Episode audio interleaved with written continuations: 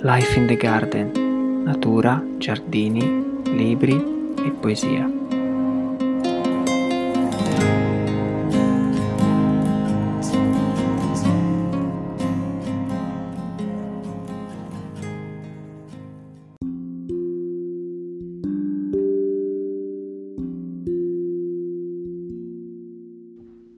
Ora in queste cose una grandissima parte di quello che noi chiamiamo naturale non è, anzi è piuttosto artificiale, come a dire i campi lavorati, gli alberi e le altre piante educate e disposte in ordine, i fiumi stretti in fra certi termini e indirizzati a certo corso e cose simili, non hanno quello stato né quella sembianza che avrebbero naturalmente. In modo che la vista di ogni paese abitato da qualunque generazione di uomini civili, e Dio non considerando le città e gli altri luoghi dove gli uomini si riducono a stare insieme, è cosa artificiata e diversa molto da quella che sarebbe la natura. Leopardi elogio degli uccelli. Eccoci qua, benvenuti a Life in the Garden. Questa sera Grazie. Ciao Marta. Ciao. Questa sera ospite con noi Marta Prosello, giardiniera, garden designer, laureata in architettura del paesaggio. Come stai Marta? Bene, bene, grazie. Questo periodo impegnativo sta iniziando la primavera. Eh, inizia il periodo primaverile, quindi quello più, più caldo insieme Piuttosto. all'autunno, ecco. Sì, Sì, esatto, sì, esatto. Con- confermo, confermo. Parto subito con la prima domanda e ti chiedo come mai ha scelto questo passo di Leopardi per iniziare? Allora, questo passo di Leopardi l'ho mh, pre- preso da questo libro molto bello che avevo letto durante il mio percorso universitario, eh, che è un libro di Emilio Sereni che è Paesaggio agrario italiano, quindi che appunto racconta l'evoluzione del paesaggio agrario ita- eh, italiano, il, il rapporto anche all'arte, eccetera, eccetera. E ehm, mi, mi- mi ha colpito e mi è piaciuto molto perché lo collego molto ai paesaggi a cui sono legata io, che sono prevalentemente paesaggi appunto di campagna, molto diversi. Io ho avuto la fortuna di crescere non in città Che e sono due... Sì, esatto. Eh, e e di, di- di crescere in due tipi di campagna anche piuttosto diversi, perché appunto alternavo eh, la settimana scolastica e lavorativa dei miei genitori in una campagna più di pianura, quindi proprio la classica campagna eh, dove si vede la mano dell'uomo, con una campagna apparentemente invece, eh, ma solo apparentemente, come poi si, si- si capisce bene anche da, questo, eh, da, questa, da questa frase, ecco, solo apparentemente naturale, perché in realtà eh, era proprio la, la campagna eh, dell'Appennino Ligure Piemontese, Sì, ok. col- co- crescendo, ecco, si, si- si impara a capire quanto in realtà anche il bosco di castagno, banalmente, non sia estremamente naturale come si poteva pensare da bambini o come può apparire a un occhio magari... eh, Sì. che- Quindi siamo a cavallo fra, il- fra la Liguria e il Piemonte. Esattamente, sì. Va, va al Curone, quindi a cavallo tra Liguria e Piemonte. Che bello. Molto Insomma, molto bello. Ma è abbastanza selvaggio comunque come, come campagna, cioè, appunto, no- non sì, troppo. anche perché, no, no, nel senso che eh, sì, anche perché comunque sono ehm, alta collina che è sempre più eh, abbandonata e negli anni meno coltivata, no?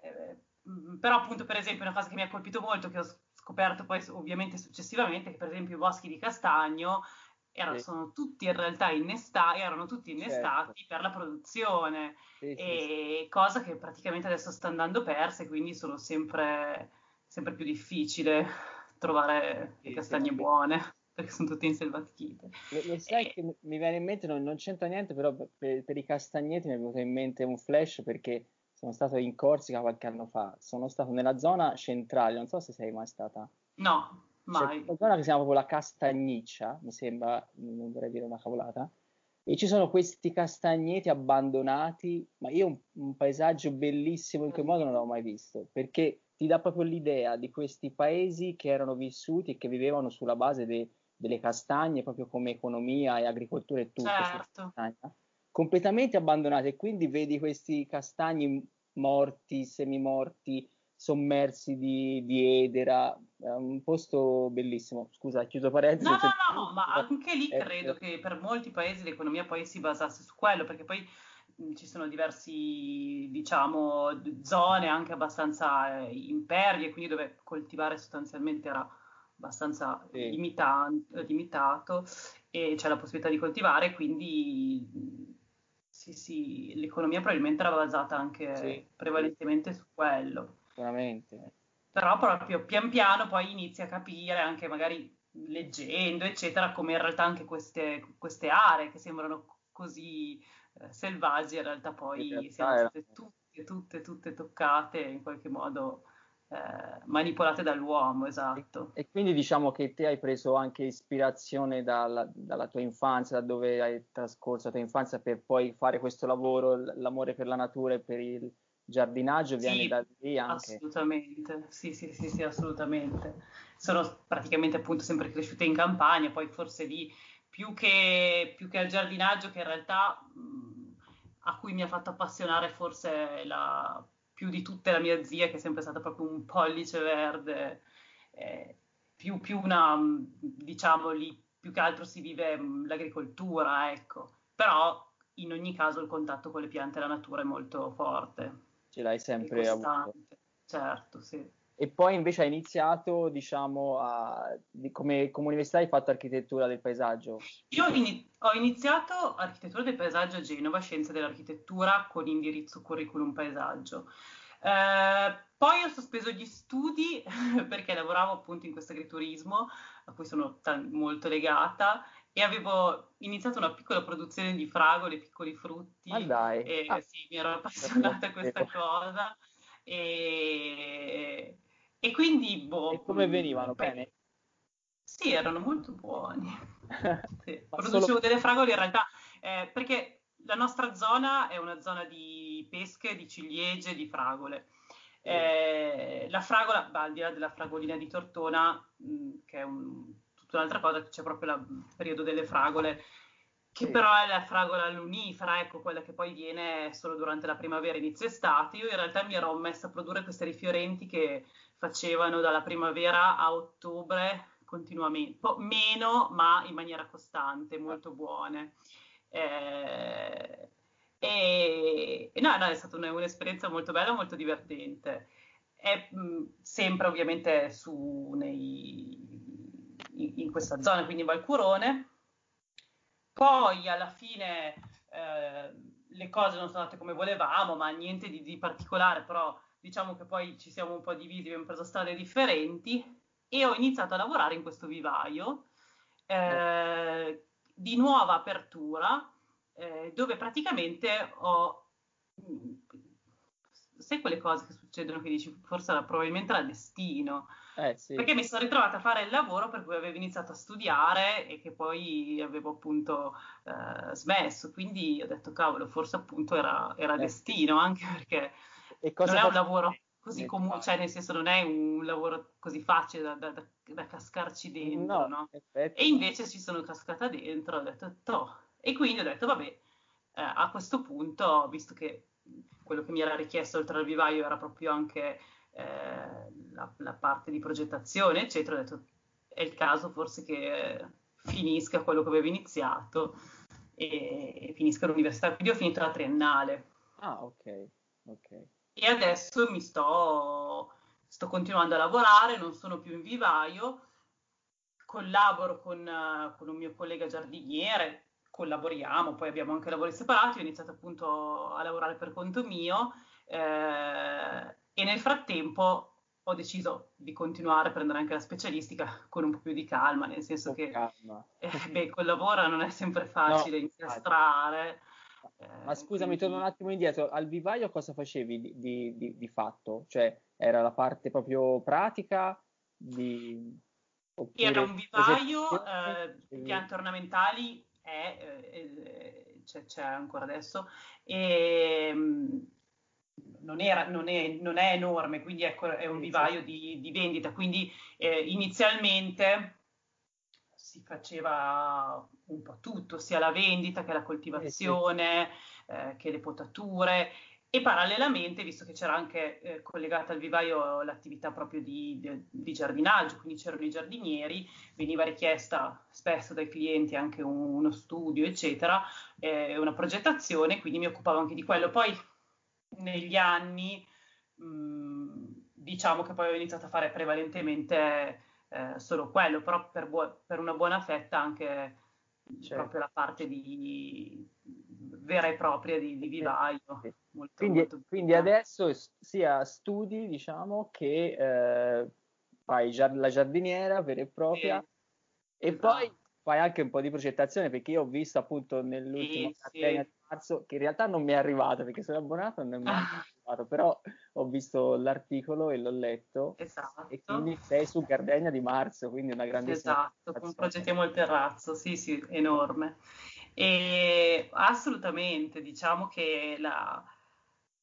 non dico che l'obiettivo è arrivare a, a fare progettazione perché a me il lavoro di, di, di giardinaggio piace, cioè non, non riesco a immaginarmi esatto. eh, a scindere le due cose, nel senso che se faccio una progettazione mi piace e voglio partecipare anche alla realizzazione. Poi certo. è chiaro che per esempio questa settimana sono stata contattata da uh, questa ragazza che hanno il loro giardiniere, ha bisogno solo della progettazione, poi sostanzialmente eh. sarà il mio lavoro, eh, questo è quello sì. per cui studio.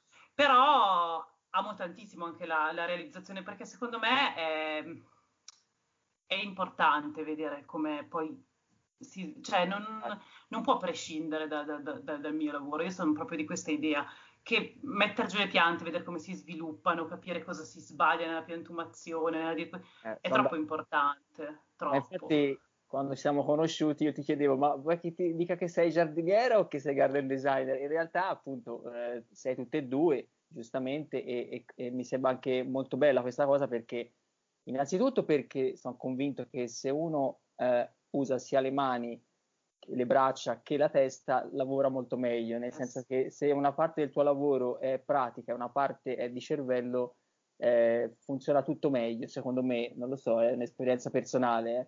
Eh, nel senso io sono al lavoro, faccio il giardiniere, mi vengono le idee per il podcast. Ora, questo non è un lavoro vero e proprio, no, però, però, per dire, penso che funzioni così anche per te. Nella pratica devi progettare, però se non conosci le piante, non l'hai mai, eh, non ci hai mai lavorato proprio con le mani, magari non riesci a, ma anche capire come, ma anche le manutenzioni sono secondo me utili, capisci come si sviluppano sì, eh, sì. negli anni, le esigenze sì. che hanno, le osservi.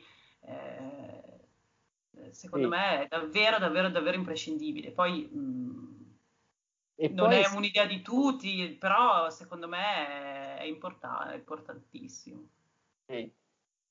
E te disegna perché hai fatto, giusto, te disegni Io bene. Io ho, fatto il liceo artistico, esatto. Liceo artistico e, e, ho visto appunto i disegni anche per, eh, per quell'articolo di Gardenia, l'hai fatti con uno stile particolare, giusto? E Gardenia richiede eh, il render, io spesso disegno a mano libera perché ho una tavoletta grafica, è veramente veloce, a me viene veramente spontaneo e veloce sì. eh, e secondo me il risultato finale magari è meno realistico che un Photoshop, perché magari con Photoshop se ben usato riesce a creare o, o altri programmi di grafica anche 3D però secondo me l'effetto finale eh, rende di più. È, è migliore. È, è, migliore, a me piace di più. E appunto eh, Gardenia richiede un render, io sono, ho diciamo mescolato 300 cose, sì. Però no, sei veramente brava.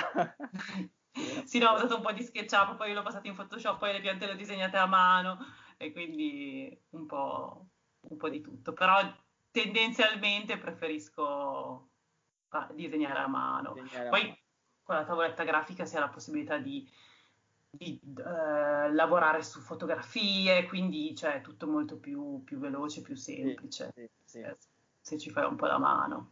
In quel progetto in particolare lì per Gardenia hai scelto delle piante che ti piacciono particolarmente? Ci sono delle, delle piante oppure ti sei adeguata diciamo al terrazzo, a come era orientato l'esposizione? Ma era un terrazzo che predilige, cioè um, era abbastanza chiuso, risu- sì. risultava abbastanza chiuso, quindi con delle zone eh, di ombra e, e, chiuse.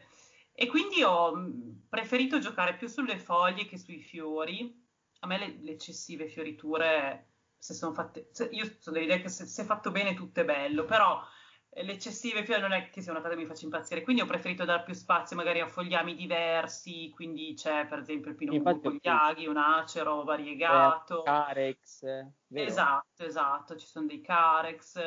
E quindi giocare un po' sulle foglie, sui colori del fogliame, sulle dimensioni delle foglie, scegliendo piante che si adattassero bene anche a condizioni magari non di, di, di, di grande insolazione, quindi una, una situazione di una mezzombra, ecco.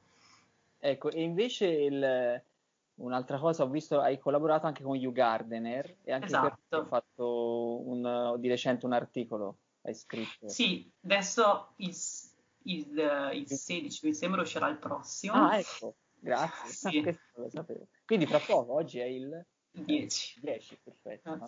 Eh, sì, anche con loro diciamo che mi sono messa in contatto eh, con questa ragazza che è gentilissima e simpatici, molto molto simpatica e disponibile e, mm, e, appunto diciamo che anche qua si è voluto un po' eh, cavalcare questa cosa del disegno loro con loro lavorano già altri, altri sì, professionisti, sono, diversi professionisti. Bravi. E quindi sì, sì, sì, sì, sono bravissimi. Eh, ma anche sui social sono veramente attenti, attivi. Sì eh, rispondono a tutti, sono fantastici. E ovviamente hanno un sito bellissimo, hanno un sacco di cose. E, ehm, e quindi gli ho proposto di fare questa, diciamo che parlando è uscito di fare questa rubrica in cui per differenziarsi un po' e non fare sempre il solito articolo, ma non il solito articolo, perché ognuno comunque ha la sua caratteristica, tutti quelli che scrivono hanno la loro particolare, la loro caratteristica. Ho detto, per cercare di tirare fuori una cosa mia, magari proporre eh, questi disegni eh, in cui si ipotizzano o si portano esempi di combinazioni di piante eh, che ho realizzato per dare magari anche delle soluzioni, delle idee ai clienti, no? Quindi mh, mm, poter andare a, co- a, comporre dei basi. Principalmente mh, mm, finora, anche per il prossimo, abbiamo lavorato su vasi, quindi non né su aiuole né su altro, quindi un vaso contestualizzato con queste piante, con una, con una, una storia, sì, Perché magari è più facile che qualcuno abbia un terrazzo dove mettere un vaso che, che, non un giardino magari enorme, quindi forse... Sì, sì, esatto, il vaso è anche più... Visto che siamo al terzo... Quadrabile. Visto che... Però magari poi c'è anche qualche uguale interessante, però per adesso la soluzione del vaso... Eh, esatto, eh, a tal proposito ti volevo chiedere se c'è delle piante preferite che hai o delle combinazioni di piante preferite eh, da... Allora, eh, amo moltissimo le eh, composizioni invernali, sarà perché arrivo dall'inverno e quindi non si vedono qua, eh, no. no, però perché sono magari non, non sottovalutate, per carità, però magari non sono la priorità delle persone, no? Sì questo è vero. uno ti dice voglio un bel giardino in inverno, eh. ti chiederà un, una fioritura continua d'estate, però secondo me in inverno, e, e su questo come su tantissimo altro insegnano soprattutto i nordici, ecco, gli inglesi, eccetera, si possono avere, secondo me, degli effetti stupendi. Quindi eh. fioriture invernali, per esempio con You Garden avevamo fatto questo vaso con le Sforze che è bellissima, ma piuttosto che anche i, i cornus con i rami rossi su una sì. base di carex, di eriche, le, le, la quercia delle sì, no, la corteccia delle betulle, certo. eh, quindi appunto cortecce, fioriture invernali, eh, calicantus e quant'altro.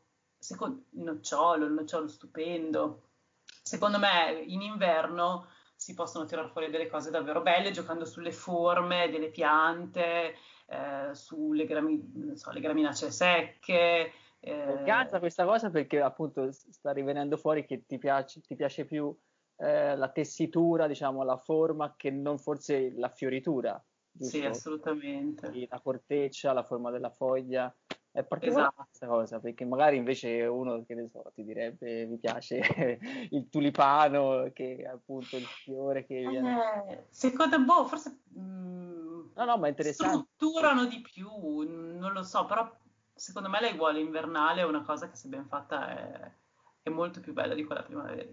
Poi adesso, eh, ripeto, è tutto bello, eh, la natura è tutta bella, le fioriture sono tutte belle. Poi quando a maggio cammini e vedi certe aiuole, certe fioriture sono stupende, però secondo me l'inverno è sottovalutato. O comunque inizia forse a essere un po' sì. capito meglio adesso. Non so, una siepe di carpino, esatto. so, dalle, per me è stupenda. Ecco. Tra l'altro mi piaceva prima eh. una parentesi perché spesso uh, molti iniziano a fare giardinaggio ora, cioè da marzo certo. e aprile, poi comincia a essere caldo, già smettono un po'.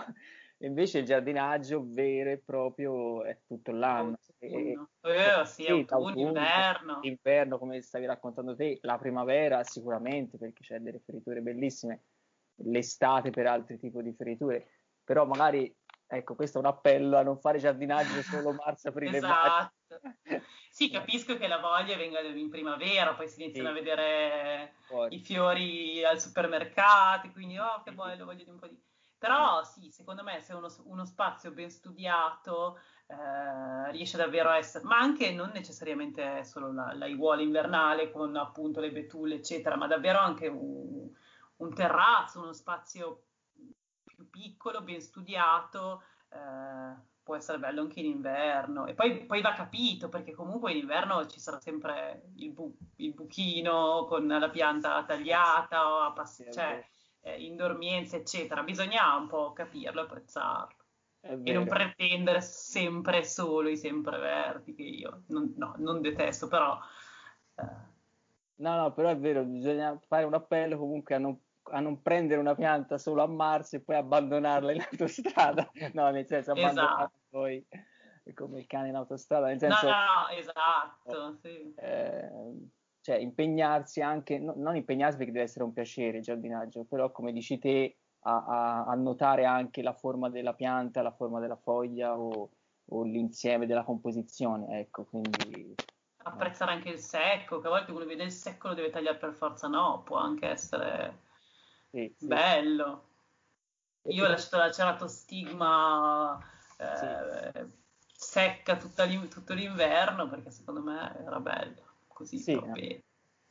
E tante altre cose. Paginoides, quella che fa il fiorellino, sì, bello. Viola. Blu, sì, viola, blu, non so perché poi Viola blu, esatto. Blu, però sì, gli inglesi chiamano tutto blu, però in realtà non è blu. Quindi. E invece passando al, um, ai giardini, un giardino, diciamo, più giardini che in Italia hai visitato e che ti, che ti appassionano, che consigli di visitare? Allora, quest'estate, che com- come sono stata obbligata a fare delle vacanze italiane, fortunatamente noi siamo molto fortunati sì. a avere questo limite, eh, più di, rispetto a tanti altri, eh, ho finalmente visitato uh, una, una, villa, il giardino di una villa che lo amavo da anni, eh, cioè da quando l'ho, l'ho, l'ho studiato in un, in un, corso universitario diversi anni fa, che è Villa Lante, che è proprio un, uh, a Bagnaia. Ok, che è vicino Viterbo. Sì, esatto. E, ehm, che è proprio un gioiello di giardino rinascimentale. Eh, è, è, stupenda e, ed è uno di quei casi, almeno per me, è stato uno di quei casi in cui è stata proprio bella come me l'ero immaginata e come me l'ero studiata e guardata. Di solito uno rimane sempre un po' magari deluso, no? si aspettava un po' più grande, invece eh, l'ho trovata Ho sentito un podcast di, del Giardino Segreto di Radio 24 che ne parlava e di sì, qualche mese fa. Mandato, sì.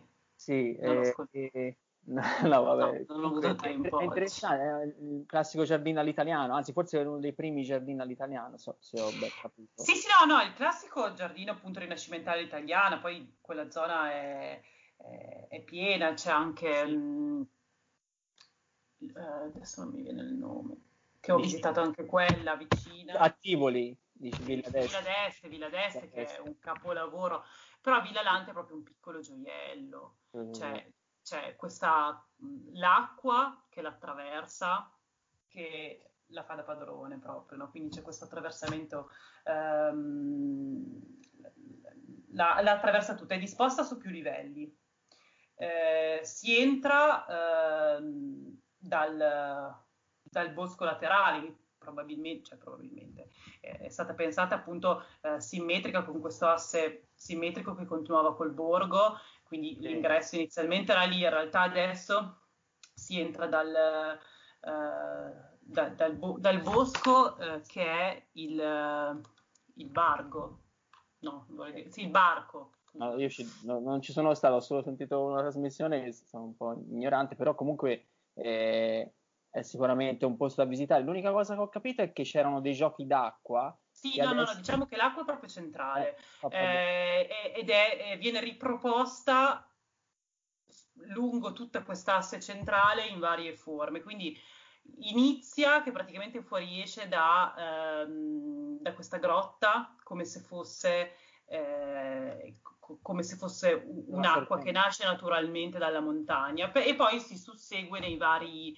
nelle varie fontane, ovviamente poi hanno tutte, eh, sono tutte ricche di significati, eccetera, ognuna di loro un, è legata a un simbolo, eccetera. Eh, poi c'è questa famosissima catena d'acqua, questa villa è appunto mh, nata, legata al, al Gambara, eh, il cardinale Gambara, e, ed è stata progettata dal Vignola che stava progettando, eh, quando ha iniziato a progettarla, il Palazzo Farnese, infatti la catena d'acqua è simile a quella del Palazzo Farnese e, e c'è questa catena d'acqua che parte dalle chele di questo gambero, ah. perché lui, lui, si autocita continuamente. Oh. E quindi è molto bella, è, è, è, tutto molto bello, appunto l'acqua ritorna continuamente. Quindi, un'altra, cosa, ah, bagno, no, un'altra cosa che mi ha colpito tantissimo, non ti vedo, ok, e questa tavolata centrale, a un certo punto in uno di questi terrazzamenti sì. c'è questa tavolata lunghissima, eh, do, al centro attraversata dall'acqua che arriva da, da in cima e poi continua, eh, continua e, e, dove si, si pasteggiava, quindi loro Ah, sì, si sedevano cioè... intorno, pasteggiavano e mettevano al fresco le, il cibo al centro, cioè mettevano praticamente usavano come frigo questa, quest'acqua centrale che attraversava.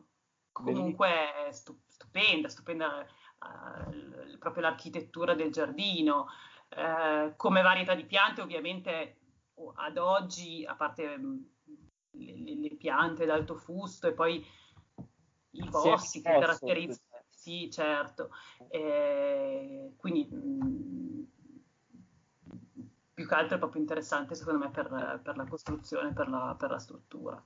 Invece giardini in giro per il mondo che hai visitato in Europa oppure insomma che consigli? Beh, che allora mh, mm, qualche anno fa ho che fatto... ti ha colpito, insomma, un giardino che ti ha colpito nel mondo? Eh, qualche anno fa sono stata in Sri Lanka e ho girato ah. beh, qualche giardino, ma in realtà però sono stata in questo eh, Botanical Garden di sì? Paradenia, Paradenia, mi pare che si chiamasse, Paradenia Botanical Garden. Tra l'altro eh, c'era anche una scuola di giardinaggio, di comunque di, ah. non, forse non di architettura del paesaggio, ma eh, proprio di, di, di giardinaggio. Era, era, è, stato, è, stato, molto bello, è stato ovviamente un viaggio bellissimo eh, è stato bello visitare quel giardino botanico che era molto grande, perché poi ovviamente ci sono tutta una serie di cose che, che, che qua non, che non eh, qua, che piante non vedi. No, tra l'altro un'altra esperienza bellissima che ho avuto con le piante lì è, è stata che siamo capitati le prime notti in questo albergo, vabbè comunque era in mezzo alla giungla, non, so perché, cioè in mezzo alla giungla, in realtà no, però era circondato da quello che qua probabilmente sarebbe un normale bosco, eh, era l'equivalente di un agriturismo in Toscana qua, in realtà, okay. quindi quella lì era giungla, c'erano le scimmie e, ah, e, boh. e, e, questo tizio l'ultimo giorno ci ha fatto fare il giro simpaticissimo per farci vedere piante, delle piante particolari che sì. effettivamente per noi lo erano, quindi ci ha fatto vedere la pianta della gomma che l'ha incisa ed è uscita sì. la gomma, eh, ci ha fatto mangiare la cannella direttamente ah. dalla corteccia della pianta della cannella, eh, la pianta del pepe, eh, e poi cos'altro non me lo ricordo, c'era un'altra, vabbè, comunque è stato molto molto divertente.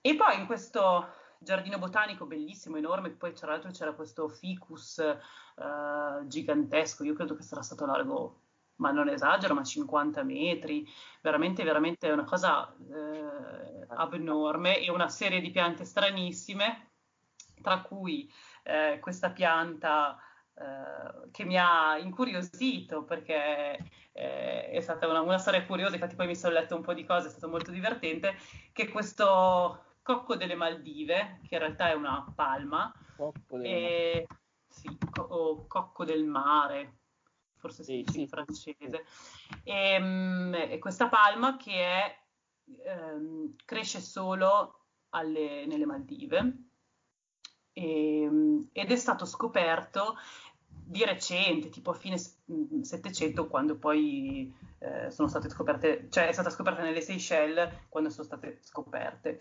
E, però praticamente il frutto veniva rinvenuto anche secoli prima nell'Oceano Indiano. Sì. Perché è un frutto pesantissimo, cioè quando è pieno praticamente pesa fino a 30 kg.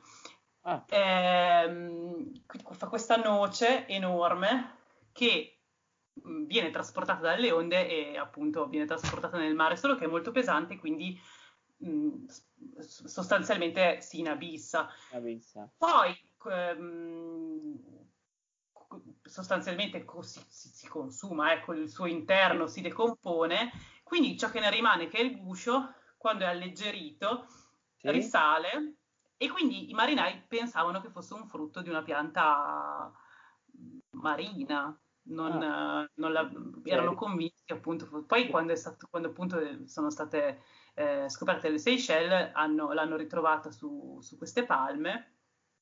E la particolarità che è un po' la curiosità, ecco la cosa simpatica, è che ha appunto ha fatto nascere intorno a questa pianta, almeno da, da, quanto ho letto e appreso in questo viaggio, tante anche leggende, eccetera, eccetera, eh, veniva usato come frutto afrodisiaco, è che la forma di questo frutto praticamente, eh, se uno poi va a cercarlo lo vede, cioè da dietro sì. sembrano due natiche e davanti sembrano due gambe, cioè ah, okay.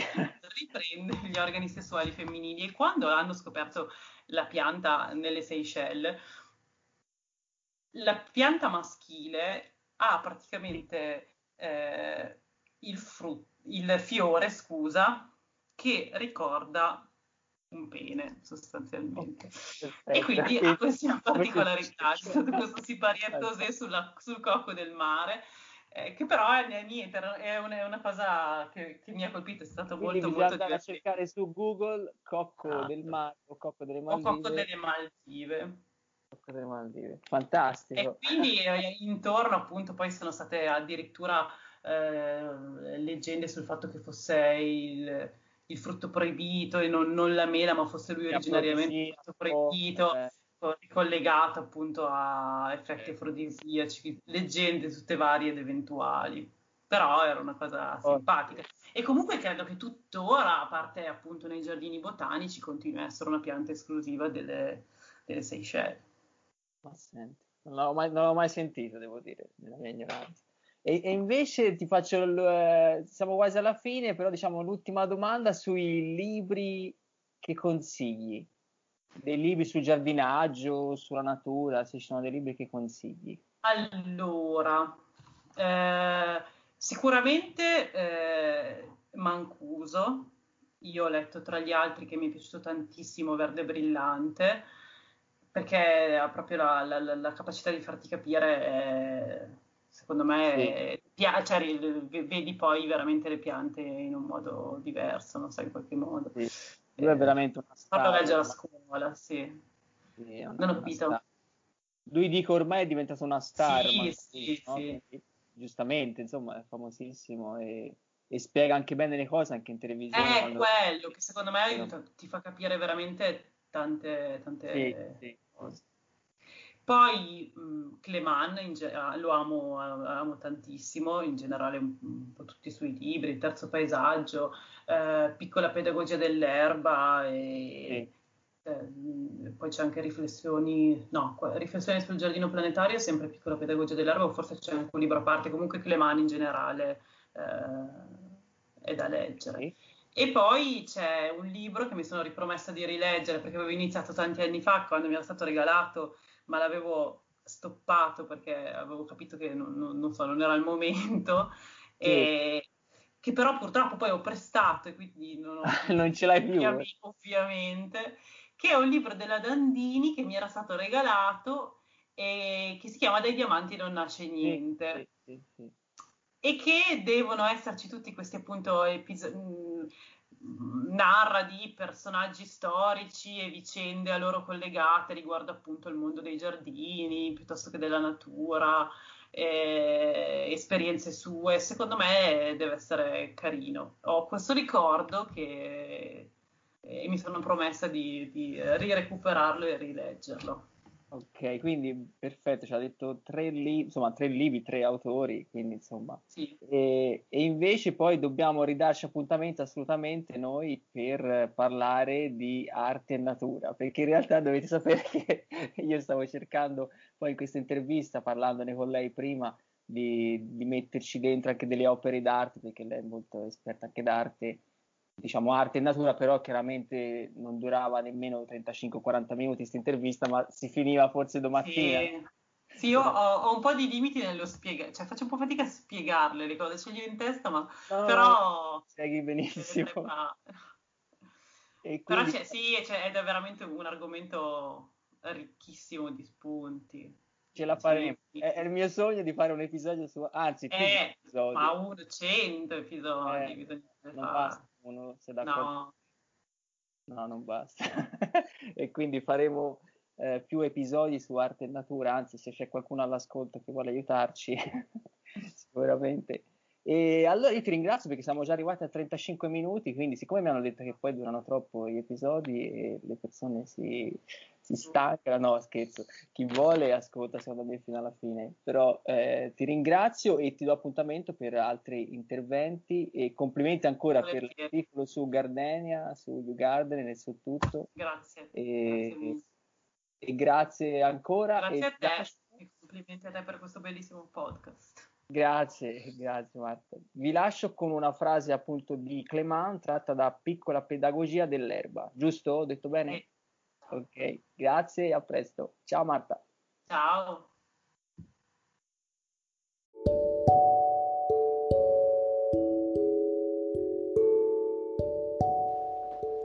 Il paesaggio, dimora delle anime, rimanda ognuna delle sue prospettive alle prospettive interiori di colui che lo contempla.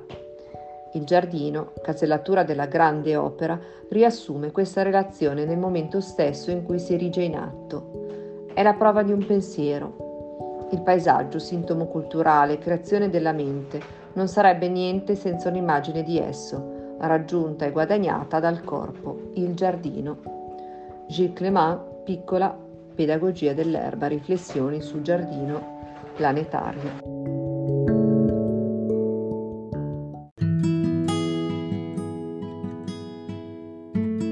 Prima di salutarvi vorrei ringraziare Valeria degli Antoni che ha letto la frase iniziale di Giacomo Leopardi e quella finale di Gilles Clément. E ringrazio ancora Marta per la sua disponibilità. Vi ricordo di seguirmi su Instagram all'account chiocciolenricodella23 se utilizzate Apple Podcast di lasciare una recensione se avete voglia condividete pure il podcast sui social o su Whatsapp, per idee, suggerimenti e commenti contattatemi pure anche su enricodella.gmail.com Ciao e a presto!